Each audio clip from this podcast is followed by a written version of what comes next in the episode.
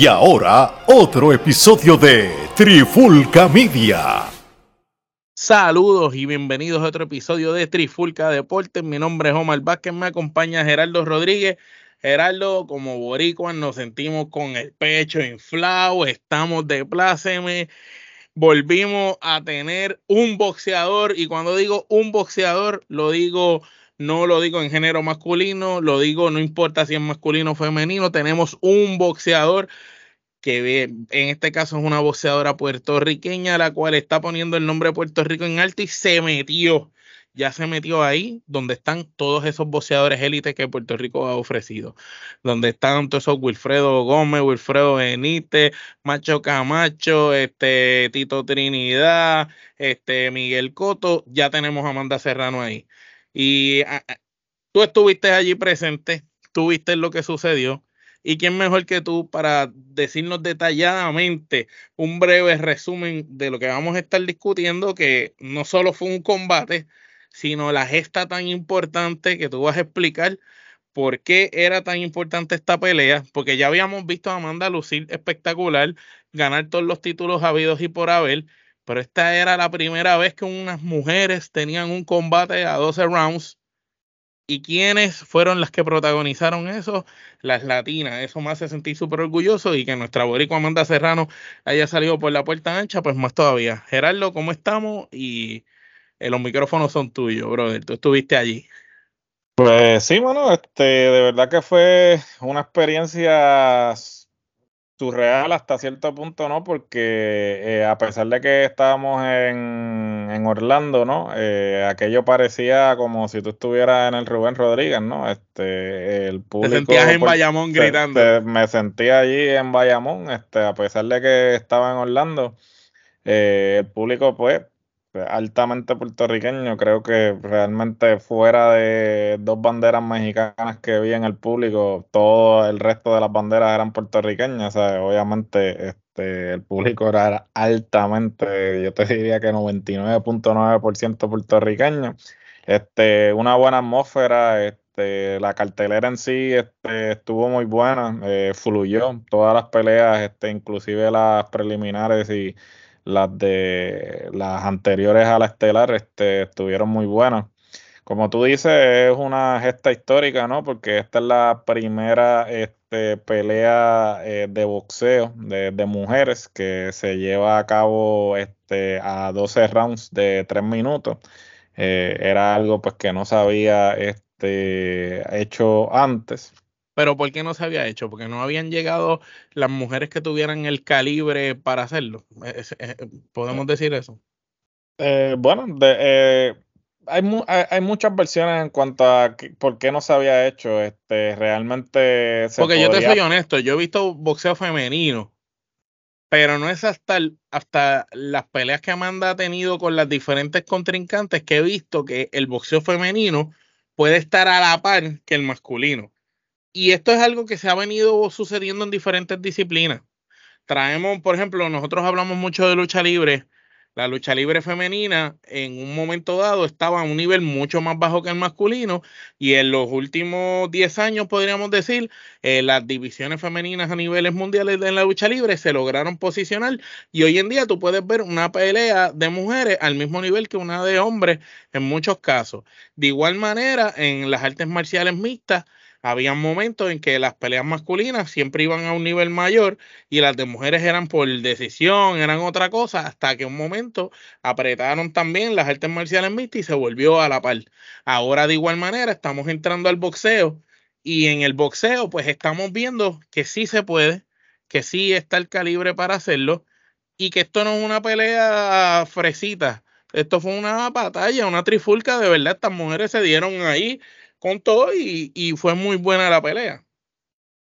Definitivo, o sea, yo creo que tiene que ver este algo mucho con la cuestión de la rentabilidad. Este, antes de, de Amanda Serrano, a pesar de que sí habían habido eh, este, mujeres con, de la talla de Laila Ali y este Holly Holm, que ambas estuvieron presentes en la cartelera del sábado pues realmente no había ningún promotor que realmente entendiera que el boxeo de mujeres pues estaba al nivel del de hombres en términos del interés del aficionado, ¿no? Y, si era realmente rentable, tuvo a hacer una, una, eh, pelea, una, pelea, 12 rounds. Eh, también hay otros planteamientos que se han hecho pues de la cuestión este biológica, ¿no? Si realmente eh, hay las la capacidad este, biológicamente hablando, este, tienen la capacidad de, hacer peleas de 12 rounds. Porque Yo creo que tienen más, porque si, las mujeres dan a luz. Dan a luz, correcto. Pero pues hay personas que hacen ese tipo de planteamiento, ¿no? También habría que ver hasta qué punto la división femenina tiene la profundidad suficiente ahí, ahí es el detalle la profundidad. para poder entonces llevar a cabo este, este tipo de peleas no todas, no todas las féminas del boxeo están al nivel de Amanda, y Ramos. sí, y Daniela Ramos. Y sí y, y entonces esa realmente ok este se, se, aplaude la gesta y es este, una gesta que sin duda alguna eh, va a marcar un precedente, pero es un precedente para bien, es un precedente para mal. ¿Por qué? Subieron el estándar ahora. O sea, subieron el estándar, pero realmente volvemos a lo mismo. Hay la profundidad, hay las boxeadoras para poder llevar a cabo este, este tipo de, de pelea constantemente. Yo creo que ahí es donde para poderlo hacer constantemente va a tomar va a tomar un tiempito más, pero entiendo que el primer paso fue fue este. Creo que Amanda cuando termine su carrera debe ser prepulsora de crear algún tipo de escuela o gimnasio para entrenar féminas al nivel de, del entrenamiento de ella para que puedan llegar a competir a este tipo de, de calidad, tú sabes. ¿Y por qué digo esto de, los lugares de entrenamiento? Porque a las féminas por año las prepararon para hacer peleas cortas, no para hacer peleas a 12 rounds. Entonces, quizás, pues como tú dices, al no tener la profundidad en una división de boxeo femenina, pues tú no las pones a esos rounds, no las expones a esos rounds. Pero es que si ni siquiera le das las prácticas para que puedan durar ese tipo de round en práctica, pues jamás lo van a poder hacer profesional. Yo sé que de cierta manera entiendo que cuando Amanda termine su carrera, ella debe ser una de las propulsoras de eso. Y ahora deberían de empezar a, de ahora en adelante no tener esa, esa distinción de decir, no, porque si eres mujer solo te tenemos que preparar para tanto No, no. Eh, se tienen que preparar igual, igual que preparan al hombre. Y que, y que demuestren allá arriba si tienen la capacidad de, de hacer la pelea o no, o no la tienen. Gerardo, las cartas fueron idénticas, 120-108 a favor de Serrano para llevarse la victoria unánimemente. Háblanos de esa diferencia que se, se, notó, ¿verdad? En la pelea, pero esa diferencia tan marcada en las tarjetas que fueran idénticas, ¿te sorprende? ¿Cómo, cómo viste la decisión? Tú que estuviste allí, porque yo, ¿verdad? Yo vi la pelea a través del televisor, pero tú la estuviste viendo allí, viste la reacción del público ¿Cómo, cómo, cómo te sientes con la decisión y con las tarjetas? Pues a mí me pareció que fue este, bastante justa por lo que yo pude percibir este, en el combate, ¿no? Este, hay que tomar en consideración pues que eh, la oponente tampoco era este, una mujer así que no echara el resto, o sea, fue un oponente sucio, difícil. Este, no se quitó. Eh, sí, no se quitó en ningún momento. Este, sí, porque para bailar se necesitan dos. Para que esa gesta de, de llegar a 12 rounds haya sucedido, esta otra tuvo que aguantar los 12 rounds. Sí, ¿no? Y este, realmente en un momento dado, este, la otra también este, echó el resto. Sí, ¿no? tuvo unos rounds buenísimos y, y, este, tú te pones a pensar como que, ok, este, realmente Amanda encontró un oponente que se puede ir de tú a tú y hasta, y hasta cierto punto hacerla, este, trabajar más. Eh, eh, eh, hacerla trabajar más o exponerla y, y, ciertamente, pues, este, la pelea no defraudó, fue una pelea muy buena.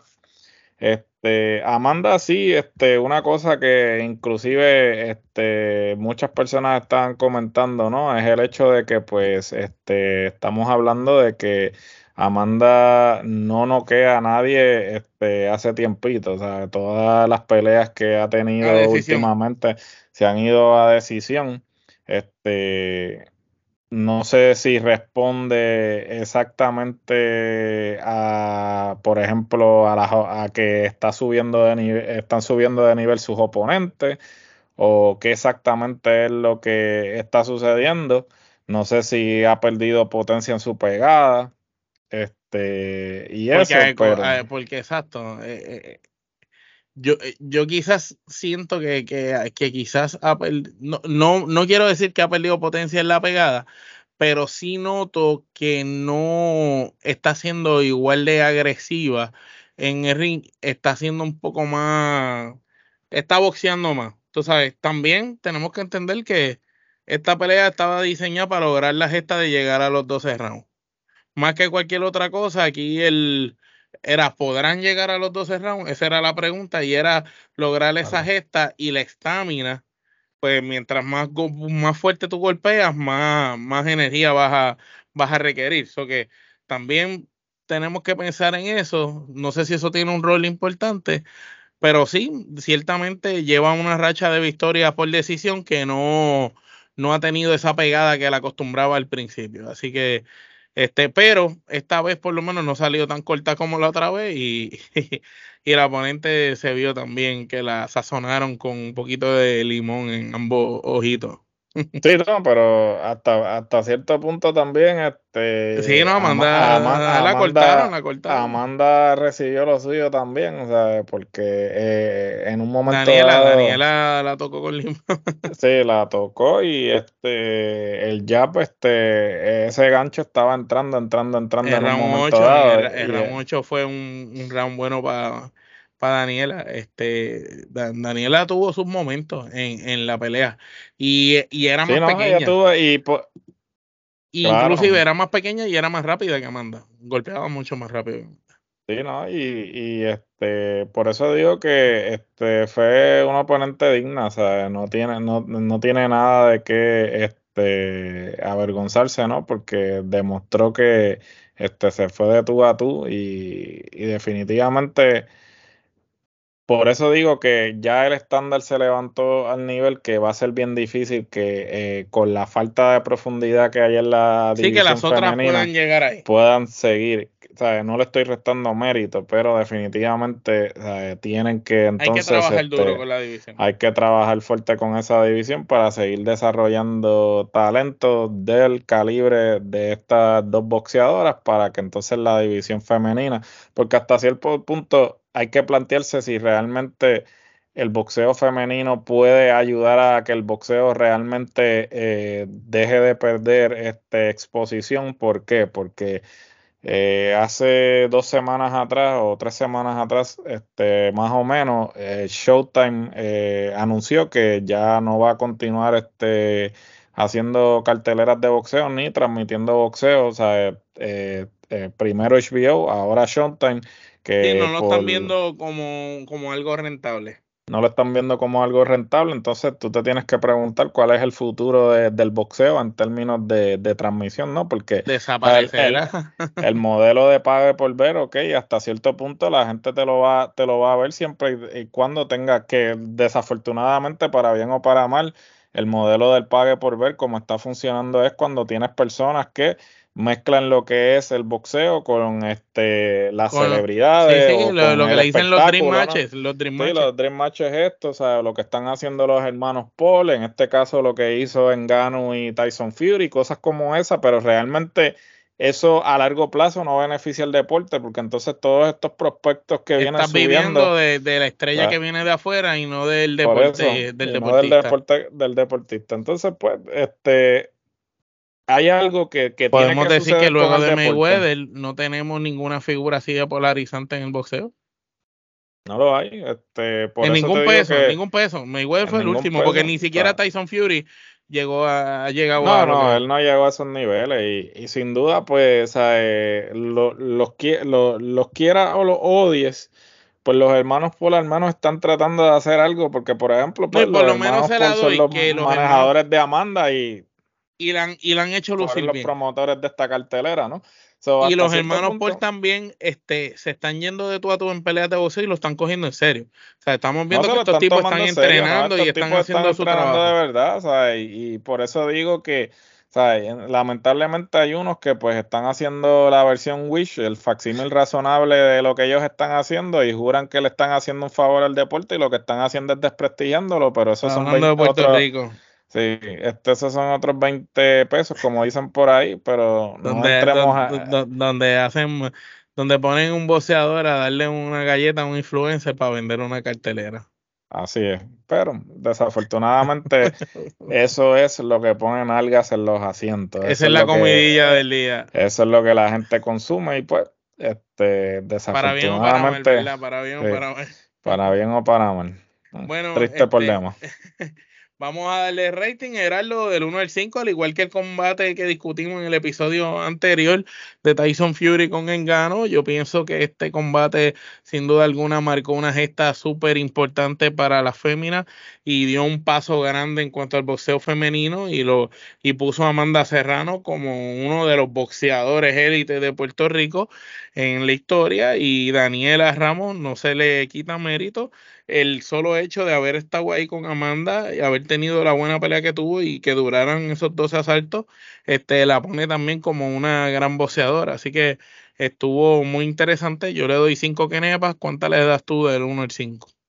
Yo le voy a dar 5 kenepas también. Este, eh, hay que tomar en consideración, como tú bien dijiste, la gesta ahí que fue una este, pelea entretenida y fluyó. O sea, yo allí, estando allí, no, no, no pareciendo cerrar porque fue una pelea este, bastante reñida, ¿no?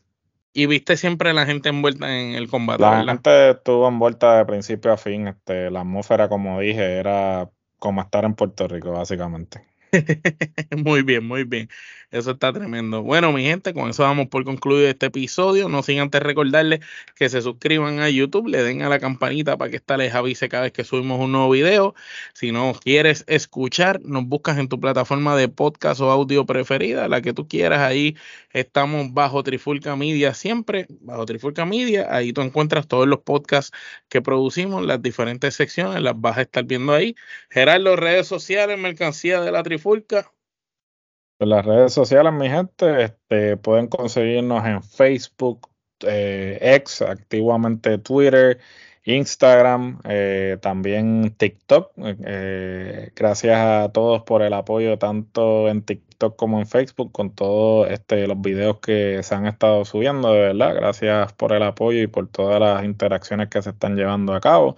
En podcast. Nos pueden escuchar en todas las plataformas de podcast actualmente disponibles.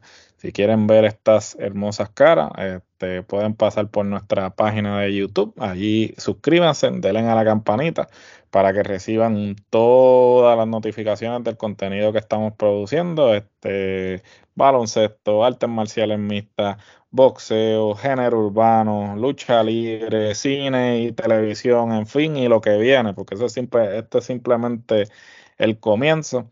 Este, y definitivamente eh, también la mercancía, eh, teespring.com slash la trifulca, también pueden pasar por la biografía de nuestro Instagram, allí van a encontrar los enlaces, el link tree y eh, el enlace directo a todos nuestros, este, nuestras páginas. ¿no?